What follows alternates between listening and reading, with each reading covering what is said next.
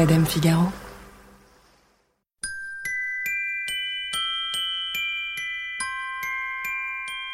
Bien sûr que vous reconnaissez ces 13 doux petits tintements de clochettes. Et bien sûr qu'elles annoncent que, comme chaque année, vous ne passerez pas à travers les mailles du filet de Maria Carey et de son illustre tube All I Want for Christmas is You. Le morceau est si connu aujourd'hui, si associé aux fêtes de fin d'année, que même Maria Carey est devenue pour tous une sorte de mère Noël à la sauce 21e siècle, celle avec des robes à paillettes ultra fendues et un décolleté toujours très plongeant. Pour ceux qui sont nés comme moi avant les années 2000, elle est évidemment bien plus que ça. Maria Carey, c'est une star inégalée dans les années 90, une voix hors norme qu'on mettait dans le même panier que Céline Dion et Whitney Houston à l'époque. C'est aussi une fille qui a grandi dans ce qu'elle considère comme un enfer, une femme qui a subi l'emprise d'un premier mari toxique et une star qui, à plusieurs reprises, a été trop loin, voire beaucoup trop loin. À quoi a ressemblé son enfance? Comment est-elle devenue celle qu'on a surnommée la chanteuse suprême, poussée par un homme qui l'a aussi brisée? Quand a-t-elle été diagnostiquée bipolaire et finalement, comment va-t-elle aujourd'hui, à la cinquantaine, derrière ses robes en velours rouge et ses fourrures d'hermine. Je suis Marion Galli-Ramuno. Bienvenue dans Scandale. They say it seems like Angelina was planning this divorce for a while. I have no idea what you're talking about. More accusers of Epstein have come forward since the weekend. So many people around Britney are controlling her money. Did you make Kate cry? No.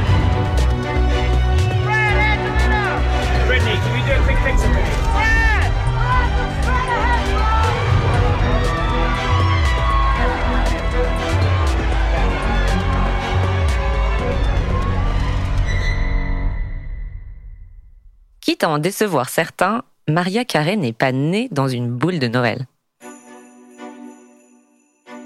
Elle grandit dans une banlieue chic de Long Island entre New York et les Hamptons, où elle ne trouve pas sa place. Dans son autobiographie publiée en 2021, La vérité de Maria Carey, dont elle dit qu'il lui a fallu une vie pour avoir le courage de l'écrire, elle raconte avoir subi très tôt le rejet des Noirs comme le racisme des Blancs. Parce qu'elle n'était pas assez blanche, mais pas assez noire non plus. À l'école, ses professeurs et ses copines se moquent d'elle quand elle dessine son père avec un crayon marron. Parce qu'en la voyant, personne n'imagine que son père est noir. Elle dit d'ailleurs qu'un jour, une camarade de classe a fui en pleurant quand elle a vu son père sur le porche de leur maison. Elle dit aussi qu'à l'âge de 8 ans, elle n'avait qu'une seule amie blanche, la seule dont les parents la laissaient jouer avec elle. Et ça vient du fait que beaucoup de gens ont toujours pensé que Maria Carey est latino-américaine. Mais en fait, sa mère est blanche d'origine irlandaise, son père, lui, est afro-américain avec des origines vénézuéliennes, mais il a grandi à Harlem. D'où la confusion sur sa couleur de peau. D'où le fait qu'elle se décrive aussi comme une étrangère dans sa propre famille. Mais ce n'est pas la seule raison à son mal-être d'enfant. Après la séparation de ses parents alors qu'elle n'a que 3 ans, elle a des souvenirs violents de son père chez qui elle passe tous les dimanches et qui se bat régulièrement avec le frère de Maria, Morgan, qui a 9 ans de plus qu'elle. Leurs altercations amènent souvent la police à intervenir chez eux. Maria, elle, se cache sous sa couette en attendant que ça passe. La musique devient très tôt le seul échappatoire. Dès le plus jeune âge, Maria se sert de sa voix comme une petite berceuse qui lui fait oublier tout le reste. Sa grand-mère lui prophétise d'ailleurs que sa voix guérira un jour des gens. À 12 ans, elle écrit des poèmes et compose ses premières mélodies. Bridée par son père ingénieur qui n'a qu'une idée en tête qu'elle réussisse ses études, mais poussée par sa mère qui est, elle, chanteuse d'opéra. La légende dit qu'à l'âge de 3 ans, Maria chantait déjà avec elle quand elle répétait Rigoletto, l'opéra de Verdi. Voici pour les plus curieux à quoi ressemble la voix de Patricia Carré, ici bien plus tard lors d'un concert de sa fille.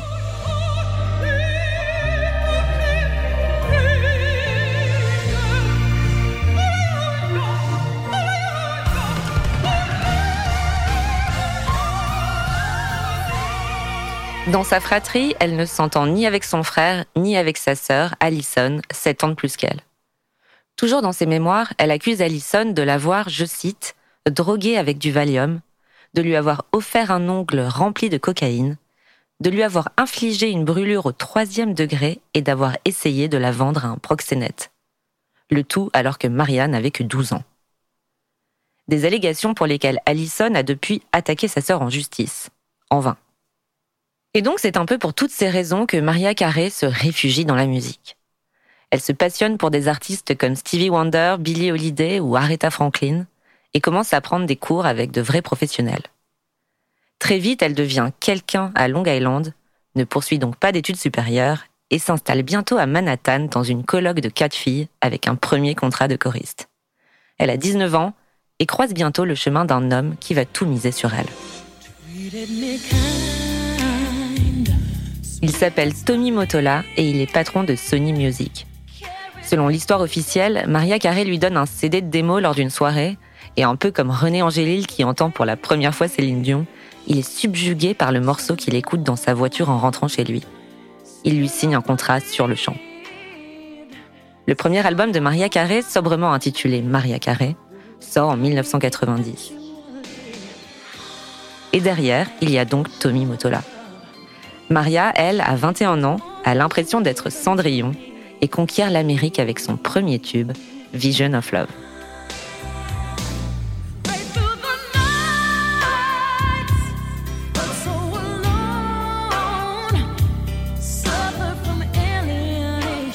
Stevie est un blogueur passionné de RB. Il a une chaîne YouTube intitulée Music Feelings et il en connaît un rayon sur Maria Carey.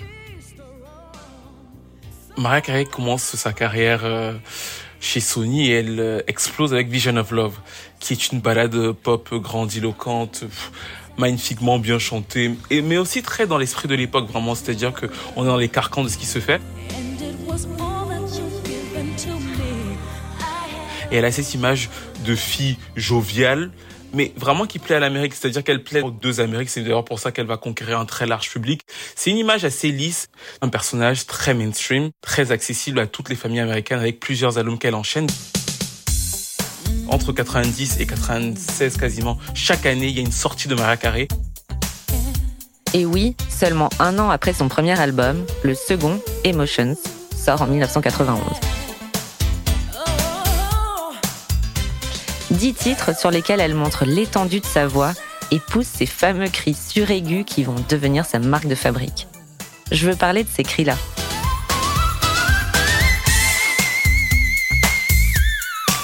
Oui, ces cris. Et à l'époque, ils font naître beaucoup de rumeurs selon laquelle la voix trop parfaite de cette chanteuse, que personne n'a encore vue en concert à l'époque, serait le résultat d'un pur montage informatique. Et les rumeurs sont si tenaces que Maria Carey, encore très timide, est forcée de surmonter son trac pour se produire dans l'émission MTV Unplugged en 1992, histoire de prouver qu'elle n'est pas juste une créature de studio.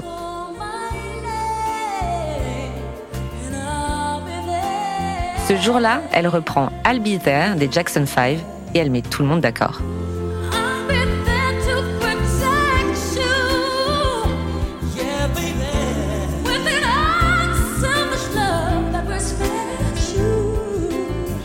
Mais c'est vraiment avec son troisième album, Music Box, qu'elle explose. Et cette fois, ce n'est plus qu'aux États-Unis, c'est aussi au Japon, en Europe et donc en France.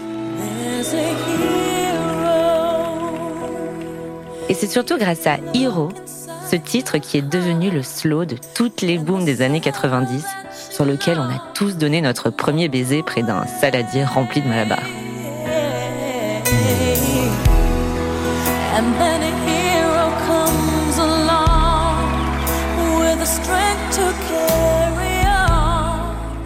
En parallèle, Tommy Motola est devenu tout pour elle. C'est-à-dire plus qu'un producteur, plus qu'un mentor, il est devenu son mari. Dans son livre, elle écrit qu'il la séduit non pas avec sa calvitie naissante et sa grande moustache, mais avec des ours en peluche avant de la demander en mariage. Elle écrit notamment J'ai prié pour qu'en l'épousant, il se calme et dessert son étau sur ma vie. Mauvaise pioche. Il se marie en 1993 alors qu'elle a 23 ans, lui 43, et Maria Carey se retrouve coupée du monde dans leur immense manoir sur leur gigantesque propriété de 20 hectares à Bedford, perdue dans l'État de New York. une demeure que la chanteuse surnomme Sing Sing, en référence au nom de la prison sous haute sécurité qui se situe non loin. Concrètement, la maison pullule de caméras dans toutes les pièces, en plus des gardes armés postés aux abords du domaine. Sur le peu de photos montrant le couple de sortie sur les tapis rouges dans les soirées de gala, Maria semble heureuse et libre, grand sourire et mini-robe bustier typique des années 90. Mais à l'abri des regards, elle dit vivre un enfer. Et si elle en a bien parlé à quelqu'un aux États-Unis à la sortie de son livre en 2021, c'est évidemment à Oprah Winfrey. Dans cette relation, j'avais l'impression d'être en prison. Je n'avais pas le droit de parler à d'autres personnes. Maria Carré révèle aussi qu'elle n'a jamais eu d'attirance sexuelle pour lui et qu'elle a dormi chaque nuit pendant leurs trois ans de mariage avec un sac sous son lit rempli de produits essentiels juste au cas où, dit-elle. Je devrais m'enfuir rapidement. Reste que professionnellement, elle continue de lui faire confiance. C'est d'ailleurs lui qui l'encourage à faire son premier disque de Noël, sorte d'album Nostalgie, Noël étant une véritable obsession pour Maria Carré. Cette obsession date de son enfance et de cette période où sa mère, alors divorcée, n'avait pas vraiment les moyens de lui offrir un cadeau et mettait le paquet sur la déco, la musique et l'ambiance pour que Noël soit quand même un peu Noël. Marc Jaja est maître de conférences en culture numérique et analyse de l'image à l'Université de Nantes. En 93, elle propose euh, un petit clip de Noël euh, tourné en Super 8. Donc déjà, elle reprend l'esthétique et l'imagerie, du film amateur qui va lui permettre de rentrer dans les foyers en ayant euh, eh bien cette image de proximité. En 93, elle s'ajuste véritablement aux attentes de l'époque. C'est une jeune femme qui vient de sortir donc cet album euh, de Noël, poussé par sa euh, maison de production, euh, qui sent le vent tourner en faveur de, de, ses albums. Et même si dans les années 90, il y a, il y a très peu d'albums de Noël qui sortent, et notamment de la part de chanteurs qui sont en vue. My name is Emily Kirkpatrick. I'm a freelance writer. Je m'appelle Emily Kirkpatrick. Je suis rédactrice indépendante. Je suis spécialisée dans la mode et la pop culture. J'ai littéralement travaillé pour tous les tabloïds américains. Je sais genre vraiment tout sur les célébrités. Le moment qui m'a le plus marqué la concernant, c'est certainement l'émission VH1 Diva à laquelle elle participait chaque année que je regardais quand j'étais enfant. Elle chantait avec plein d'autres chanteuses iconiques, des légendes, la plupart américaines qui sont aussi considérées comme des divas. Et quelle voix incroyable. Parmi les divas dont veut parler Emily Kirkpatrick, il y a Gloria Estefan, Shania Twain, Aretha Franklin. Mais au-delà de ça, il y a surtout ce que les Américains ont appelé The Vocal Trinity, la Trinity vocale, composée de Céline Dion, Whitney Houston et Maria Carey, qui étaient un peu les trois mégastars de l'époque. Je pense qu'elle est devenue très célèbre pour son extrême étendue vocale, de ses chuchotements à ses notes incroyablement aiguës. Et en fait, on la connaissait pour ça avant même de connaître ses chansons. Ce talent, Stevie de Music Feelings pourrait aussi en parler pendant des heures. Maria Carey, c'est une voix incroyable. Euh, c'est plus de 5 octaves. 5 octaves et 4 notes, très exactement.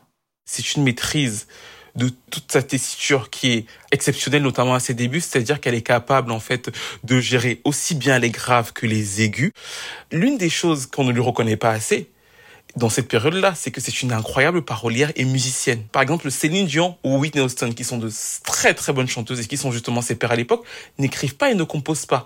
Maria, en plus d'avoir ce bagage où effectivement euh, c'est une très bonne chanteuse, elle est capable effectivement d'écrire et de composer ses chansons.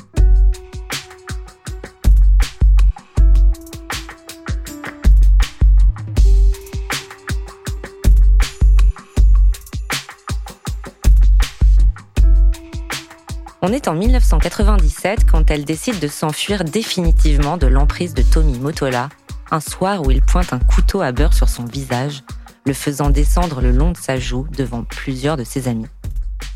Maria Carré a 27 ans, elle est déjà richissime et en réalité, elle a déjà commencé à fréquenter, clandestinement bien sûr, un autre homme. Il s'agit du champion de baseball et superstar des Yankees, Derek Jeter, un grand brun aux yeux verts qu'elle décrira entre autres comme la deuxième personne avec qui elle a couché. Elle écrit aussi dans son livre que sa rencontre avec lui ressemble à la scène du magicien d'Oz, où l'écran passe du noir et blanc au technicolor. Côté musique, c'est un deuxième papillon qui sort de sa chrysalide. Après avoir quitté Sony Music, divorce avec Tommy Motola oblige, elle signe un juteux contrat chez Virgin, on parle de 80 millions de dollars pour quatre albums, et sort son premier album de femme libre, Butterfly. En fait, Maria, à partir de 1997, change radicalement d'image. Elle est beaucoup plus sexy, beaucoup plus libérée, elle est avec beaucoup de rappeurs, elle se lâche totalement. On n'est plus du tout dans l'image beaucoup plus prude, très euh, très simple, euh, qui avait fait son succès au début. Donc elle commence totalement à démocratiser son image, son son aussi, parce que c'est à partir de là qu'on entre dans une Maria Carey beaucoup plus R&B, dans les prods, dans la manière de chanter. Il y a beaucoup moins de ballades euh, pop comme au début en fait. Et c'est là qu'on commence à avoir des tubes comme Honey.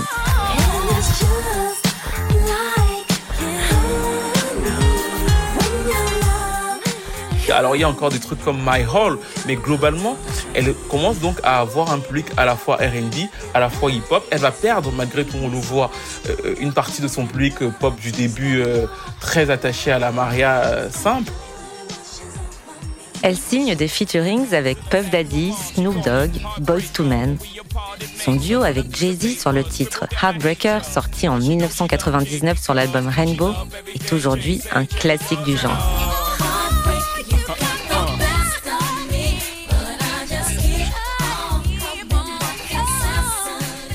Dans le clip, elle porte un jean moulant taille basse et une brassière en filet rose, très décolletée. Et en termes de look, la journaliste Emily Kirkpatrick confirme que la transformation est on ne peut plus visible.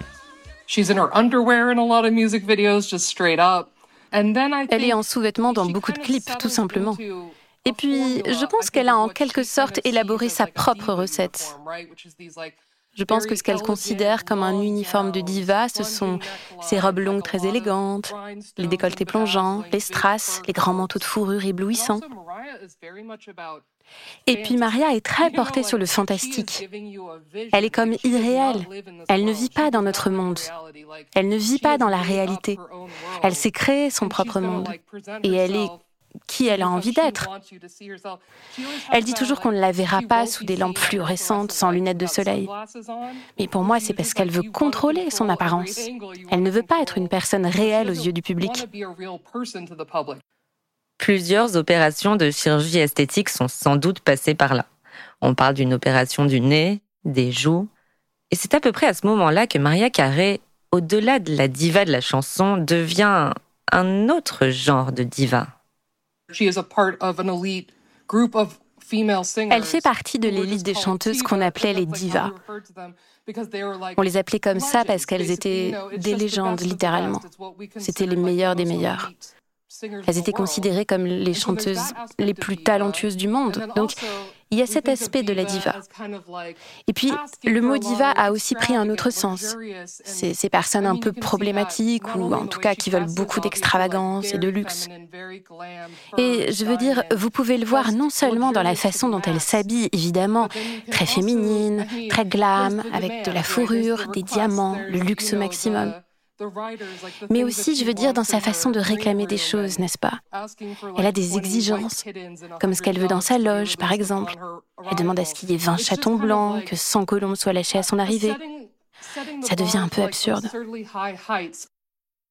Il y a aussi cette fois où elle demande en pleine nuit à Hélène, son assistante, de lui amener Cha-Cha, son chien de soutien émotionnel, afin qu'il l'aide à attendre le lever du soleil. Parce que oui, Maria Carré vit majoritairement la nuit, ne s'endormant qu'au petit jour, avec un soutien émotionnel donc. C'est d'ailleurs ce qui explique qu'elle donne rendez-vous aux journalistes qui l'interviewent aux alentours de minuit. Son train de vie est celui d'une princesse en plus bling. Quand elle n'est pas en résidence à Las Vegas, elle vit dans un gigantesque penthouse à New York avec vue sur l'Empire State Building. Il a évidemment plusieurs étages, mais aussi une salle de cinéma sur le thème de la petite sirène, une salle de bain éclairée à la bougie dans laquelle elle prend des bains de l'effroi, un dressing entier dédié à sa lingerie avec, gravé sur le sol, un majestueux M comme Maria. Dans sa chambre, seule pièce qu'elle refuse de faire visiter, elle dort entourée de 20 humidificateurs pour prendre soin de sa voix. Et donc elle commence à avoir une image un peu kitsch. Les gens commencent à se moquer un peu d'elle. Parce qu'en plus, en parallèle, pour la première fois de sa carrière, Maria Carey fait un flop avec son album Glitter sorti en 2001, pile au moment des attentats du 11 septembre. Stevie se souvient bien de cette période. Elle est totalement lynchée dans la presse. Euh, on la traite de semi-folle. Euh, il y a cette fameuse apparition au TRL. TRL, c'est une émission d'MTV. Euh, où elle arrive euh, avec des glaces sur tout le monde qui va être moqué par, par toute l'Amérique. Et en fait, elle perd ce côté où en fait, elle avait euh, l'image de la diva inattaquable parce que musicalement ça marchait toujours, euh, parce que vocalement elle était super forte. Et là, elle est vraiment au pied du mur. En fait, Maria Carey est épuisée. Elle a perdu son entourage professionnel habituel en changeant de maison de disque après Sony Music et elle donne des signes de grande fatigue physique et nerveuse. Elle intègre donc une clinique pour se reposer. Elle va en institut. Quand elle va en institut, ça ligue dans la presse, donc ça rajoute au côté moqueur de la chose. Mais elle se remet dès l'année 2002 à relancer euh, son travail musical et elle, va, donc sortir cet album qui s'appelle donc Charm Bracelet, qui est un de ses albums les plus personnels au niveau des textes et où on retrouve justement la chanson Through the Rain. Through the Rain, c'était aussi pour montrer le fait que bah je j'ai traversé la, la période dure, je, je, je broie du noir, mais on va s'en sortir. Maria Carey s'en sort effectivement, grâce avant tout à son talent. En 2005, son nouvel album, The Emancipation of Mimi, est un immense succès, grâce notamment à un titre, We Belong Together. Maria Carey a 36 ans.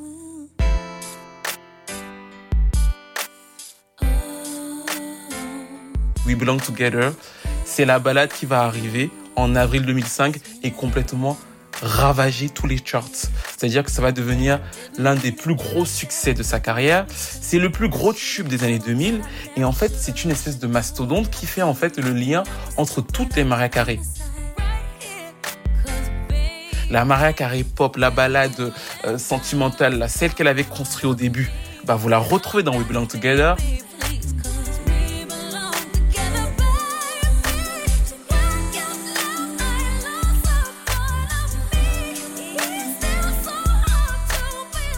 Et puis Maria Carey a bientôt un nouvel homme dans sa vie. Il s'appelle Nick Cannon. C'est un présentateur de télé plutôt populaire aux US, mais pas une star non plus. En France, on ne le connaît tout simplement pas. Et elle l'affiche en 2008 dans le clip de son titre Bye Bye, où il joue le rôle du sacro-saint lover présent dans tous les clips R&B de l'époque. Emily Kirkpatrick revient sur comment ce nouveau couple est perçu à ce moment-là.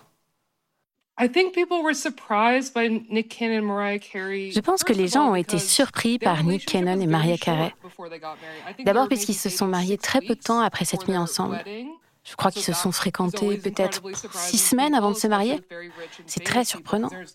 Et d'autant plus qu'ils sont connus, ils sont très riches. Il y a beaucoup de choses qui rentrent en jeu quand il s'agit de mettre en commun sa vie et son compte en banque. Lui, il n'était pas aussi connu que Maria. Et puis, il s'est mis avec elle, et tout d'un coup, ça l'a propulsé à un autre niveau de notoriété. Soudain, les gens ont su qui il était. Mais il est surtout connu comme le mari de Maria Carey, pas vraiment, je dirais, pour sa propre carrière. Et puis, autre chose de vraiment surprenant à propos de leur relation, c'est la durée pendant laquelle ils sont restés ensemble. Je pense euh, environ six ans, ce qui est assez long pour quelqu'un que l'on a connu seulement six semaines avant de se marier. Et même pour un mariage de célébrité, six ans, c'est long. Et après ça, il est devenu très célèbre pour le nombre d'enfants qu'il a eu avec plusieurs femmes. 12 enfants exactement qu'il a eu avec six femmes différentes. Mais les deux premiers sont ceux qu'il a eu avec Maria Carey en 2011. Des jumeaux. Une fille prénommée Monroe, en hommage à Marilyn Monroe, une idole pour Maria Carey, et un garçon, Moroccan. Au moment de l'accouchement, elle aurait tenu à passer une version live de sa chanson Fantasy pour que sa progéniture puisse entendre les applaudissements d'une standing ovation à leur venue au monde. Quoi qu'il en soit, Maria Carey devient mère pour la première fois à 42 ans. Nick Cannon, lui, a 31 ans, 11 ans de moins. Et au gré de leurs diverses apparitions publiques, on le voit toujours un pas derrière, aux petits soins. C'est lui qui l'embrasse devant les photocalls, qui lui tient son parapluie sur le tapis rouge du Festival de Cannes. En 2014, ils prennent pourtant tout le monde de court en annonçant soudainement leur divorce. Lui dira bien plus tard au Los Angeles Times que vivre avec Maria Carey, c'était comme si Donald Trump et Vladimir Poutine devaient vivre dans la même maison. Il confirme alors ce que tout le monde a vu avant lui, c'est-à-dire que Maria Carey est devenue une star un peu tyrannique qui, au-delà de ses bains au lait et de sa collection de fourrures, se permet tout, y compris descendre ses rivales. Le moment le plus connu, presque mythique aujourd'hui, est sans doute celui où, interviewée par une télé allemande qui lui demande ce qu'elle pense de Jennifer Lopez, sa principale concurrente sur la scène R&B de l'époque, elle répond ⁇ Je ne la connais pas ⁇ mais il y a aussi cette fois où, après une attaque vicieuse de Madonna, qui confie préférer se suicider que de chanter les chansons de Maria Carey, elle rétorque qu'elle ne s'intéresse plus vraiment à Madonna depuis qu'elle a quitté le collège. Et oui, elle souligne clairement entre les lignes l'âge avancé de Madonna. Interrogée un autre jour sur les paroles d'une chanson de Nicki Minaj qui pourrait lui être directement adressée, elle répond très sérieusement ⁇ Je ne sais pas, je ne savais même pas qu'elle chantait. Bref, Maria Carey n'est pas prête à partager son trône. Après son divorce avec Nick Cannon, elle tombe un temps dans les bras du milliardaire australien James Packer, qui refuse finalement de l'épouser fin 2016 après neuf mois de fiançailles. En cause, les exigences démesurées de la chanteuse dans le contrat de mariage. Elle réclame en effet que James Packer lui laisse la jouissance d'une carte de crédit pour ses dépenses personnelles et celles de son équipe, et met à tout moment à sa disposition son jet privé pour faire voyager ses enfants et leur nourrice. Non sans hasard, cette période est concomitante avec le lancement de sa propre télé-réalité, Maria's World, diffusée sur la chaîne E à partir de 2016. Oh l'enfer Je suis allée sur un yacht et j'ai dû me jeter à l'eau alors que j'avais une robe couverte de diamants. Mais bon, c'est parfaitement normal. Tout le monde fait ça un enchaînement de moments croustillants ou gênants, selon qui les regarde, et où on la voit affalée sur sa méridienne en toile de jouy, en body lamé, collant résille, critiquant ses trois mariages et fiançailles tout en malmenant son personnel. Comme tous les Américains, la journaliste Emily Kirkpatrick a évidemment adoré le show. Pour moi, le moment que je n'oublierai jamais avec Maria reste le premier épisode de sa télé-réalité, Maria's World. Elle est sur un yacht, flânant sur la Méditerranée, en train d'écouter sa propre musique. Et elle porte un déshabillé blanc en soie, recouvert, ruisselant de diamants, comme si c'était des bijoux incroyables. Et puis elle saute dans la mer avec tous ses diamants et flotte dans la Méditerranée. Et je ne sais pas, pour moi c'est l'image parfaite d'une diva. Et tout ça, à la limite, c'est plutôt drôle. Un peu comme le fait qu'elle ne se fasse jamais photographier du côté gauche. Un peu comme quand, voulant préserver sa voix, elle chante en playback lors d'un concert en Jamaïque et se retrouve en décalage avec la bande-son. Mais il y a eu ensuite plusieurs comportements déviants. En 2017, par exemple, L'ancien chef de la sécurité de Maria Carey, Michael Agnello, a rédigé des poursuites choquantes envers la chanteuse, l'accusant de harcèlement sexuel. Selon les rapports du média TMZ, l'avocat de Michael Agnello a préparé une action en justice faisant des allégations choquantes de harcèlement sexuel contre son ancienne patronne Maria. Selon le rapport, le procès affirme que la chanteuse lauréate d'un Grammy aurait commis des actes sexuels avec l'intention qu'il soit vu par Agnello. Michael affirme également que lors d'un voyage à Cabo San Lucas, Maria lui a demandé de venir dans sa chambre pour déplacer des bagages. Lorsqu'il est arrivé, elle portait un déshabillé transparent ouvert. Michael dit qu'il a essayé de quitter la chambre, mais elle a exigé qu'il déplace les bagages. Il ajoute ensuite qu'il a finalement pu quitter la chambre et qu'il n'a jamais eu de contact physique avec Maria. Les accusations ne s'arrêtent pas là. L'ancien chef de la sécurité de Maria accuse également la chanteuse de l'avoir humiliée en le traitant de nazi, de skinhead, de membre du Ku Klux Klan et de suprémaciste blanc. L'affaire restera classée sans suite, mais laisse quelques vilaines traces sur la réputation de la star. D'autant qu'une autre plainte vient l'enfoncer un peu plus. En 2019, une ancienne assistante de Maria Carey, Liana Azarian, la poursuit en justice pour des faits remontant au moment où elle a travaillé à ses côtés entre 2015 et 2017. Concrètement, l'assistante porte plainte pour licenciement abusif, vengeance, incapacité à empêcher une discrimination, harcèlement, harcèlement sexuel et détresse émotionnelle. Elle affirme que son travail l'obligeait à être de garde 24 heures sur 24, 7 jours sur 7. Elle accuse aussi Stella Boulochnikov, la manager de la chanteuse, de l'avoir insultée à plusieurs reprises, de lui avoir giflé les seins et de lui avoir uriné dessus après l'avoir plaqué au sol. Selon les accusations, Maria Carré était au courant et même présente lors de certains abus présumés, et a en fait permis que les abus se poursuivent. En retour, Maria Carré attaque elle aussi Liana Azarian en justice, l'accusant de l'avoir filmée malgré elle dans des situations embarrassantes et de menacer de divulguer les dites vidéos. Cette affaire non plus n'ira pas plus loin. Tout ça arrive dans un contexte particulier. Quelques mois plus tôt, on a appris que Maria Carré souffrait de troubles bipolaires de type 2. Elle l'a révélé dans une interview confession au magazine américain People, avouant pour l'occasion qu'elle avait commencé à suivre un traitement.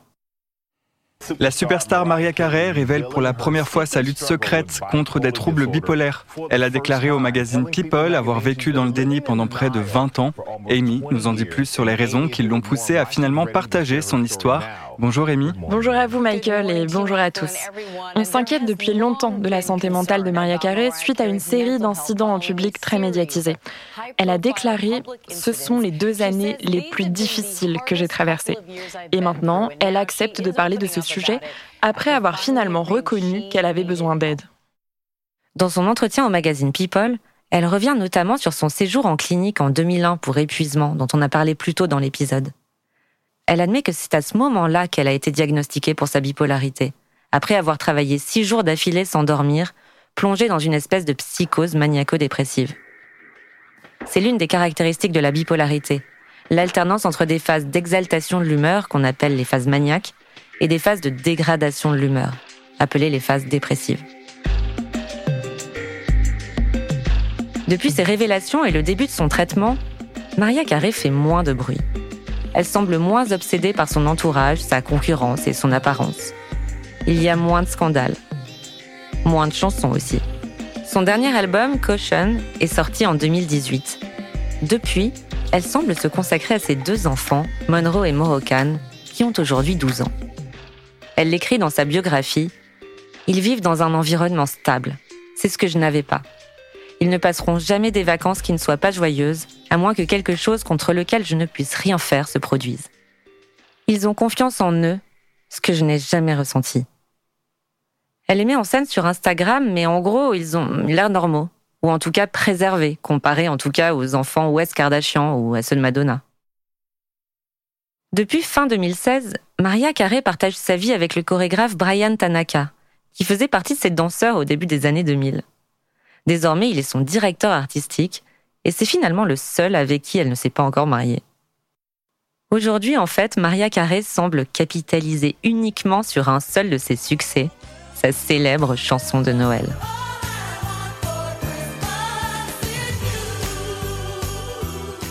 Cette chanson de Noël qu'elle aurait écrite en 15 minutes en 1993 lui aurait rapporté depuis sa sortie quelques 70 millions de dollars, sur une fortune équivalente aujourd'hui à plus de 500 millions. Le professeur en sciences de l'information et de la communication Marc Jaja a fait d'All I Want for Christmas un cas d'étude pour ses étudiants. On voit la partie euh, immergée de l'iceberg, mais on ne voit pas une préparation extrêmement longue depuis quasiment 30 ans qui l'a amené à réélaborer sa chanson, à proposer des partenariats, euh, à la réécrire, à la réenregistrer, à la faire apparaître dans des contextes très différents. D'ailleurs, nous, on l'a vraiment découverte avec le film Love Actually. Maracaré, c'est des adaptations permanentes, c'est des ajustements qui vont lui permettre euh, progressivement de construire un contrat et un partenariat avec le public jusqu'à lui promettre euh, un Noël euh, parfait, idéalisé, utopique. elle va impliquer également les, ses fans qui vont être les promoteurs de la chanson et qui à intervalles réguliers dans les charts parviennent à la hisser euh, au sommet des, euh, des classements euh, états-uniens, européens, etc. Et chaque année, depuis des années maintenant, elle communique sur son titre dès le 1er novembre, juste après Halloween. C'est-à-dire qu'elle publie toujours sa petite vidéo déguisée en Mère Noël en disant It's time. Enfin, elle, elle le dit plutôt comme ça. Et c'est un peu elle aujourd'hui qui lance les festivités finalement. Selon The Economist, elle gagnerait 2 à 3 millions euh, de dollars par an grâce à cette chanson. Alors pas seulement grâce au streaming, hein, c'est des partenariats aussi. Hein qui sont faits avec d'autres chanteurs, hein, Justin Bieber, Michael Bublé, Ariana Grande, euh, Jennifer Hudson. Alors peut-être pas sur la One for Christmas Is You systématiquement, mais il y a également une autre chanson qu'elle essaie de populariser pour lesquelles elle souhaite le même devenir. C'était au Santa.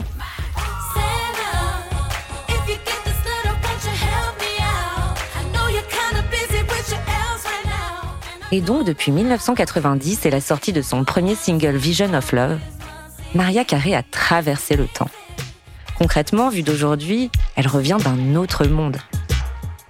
Découverte très jeune, à une époque où les divas étaient des chanteuses, tombée sous l'emprise d'un producteur devenu son mari à seulement 20 ans.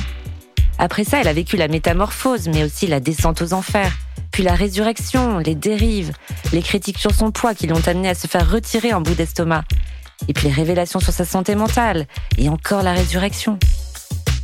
Ce qui est marrant, c'est que selon l'âge qu'on a, on a une vision complètement différente d'elle.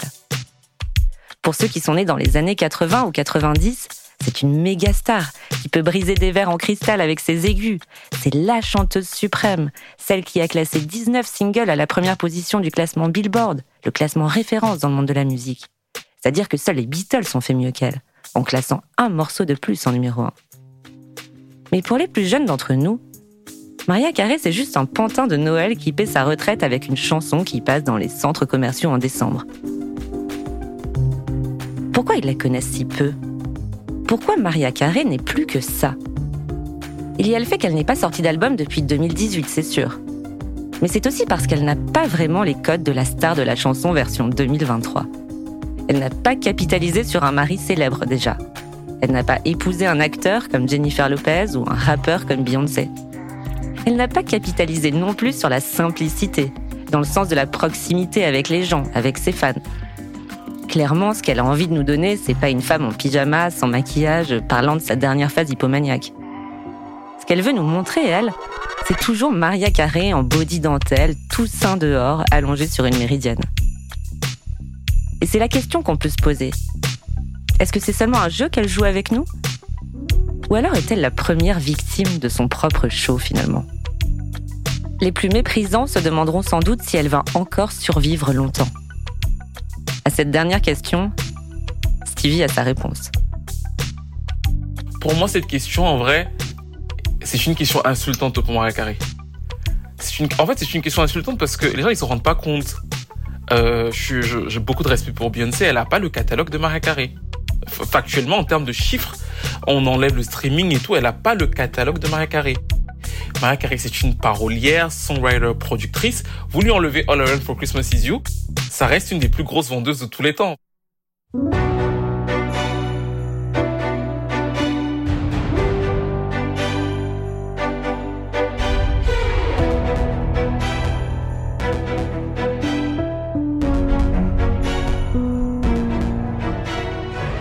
Marion Galli-Ramuno et vous venez d'écouter le 11e épisode de cette deuxième saison de Scandale, un podcast de Madame Figaro. Estelle Janjo a été chargée d'enquête et Fanny Sauveplan a apporté son aide à la production. À la prise de son, Louis Chabin. Thomas Rosès a fait le montage, la réalisation et le mix de cet épisode. Il a aussi arrangé certaines des musiques qui ont toutes été composées par Jean Thévenin. Lucille Rosso-Garcia est la productrice de Scandale, et Océane Sunny en est la responsable éditoriale. On revient en 2024 avec un épisode sur George Clooney, le stéréotype du séducteur grisonnant à Hollywood, aujourd'hui marié à l'une des plus grandes avocates du monde. En attendant, laissez-nous des étoiles, des commentaires, abonnez-vous et passez de joyeuses fêtes.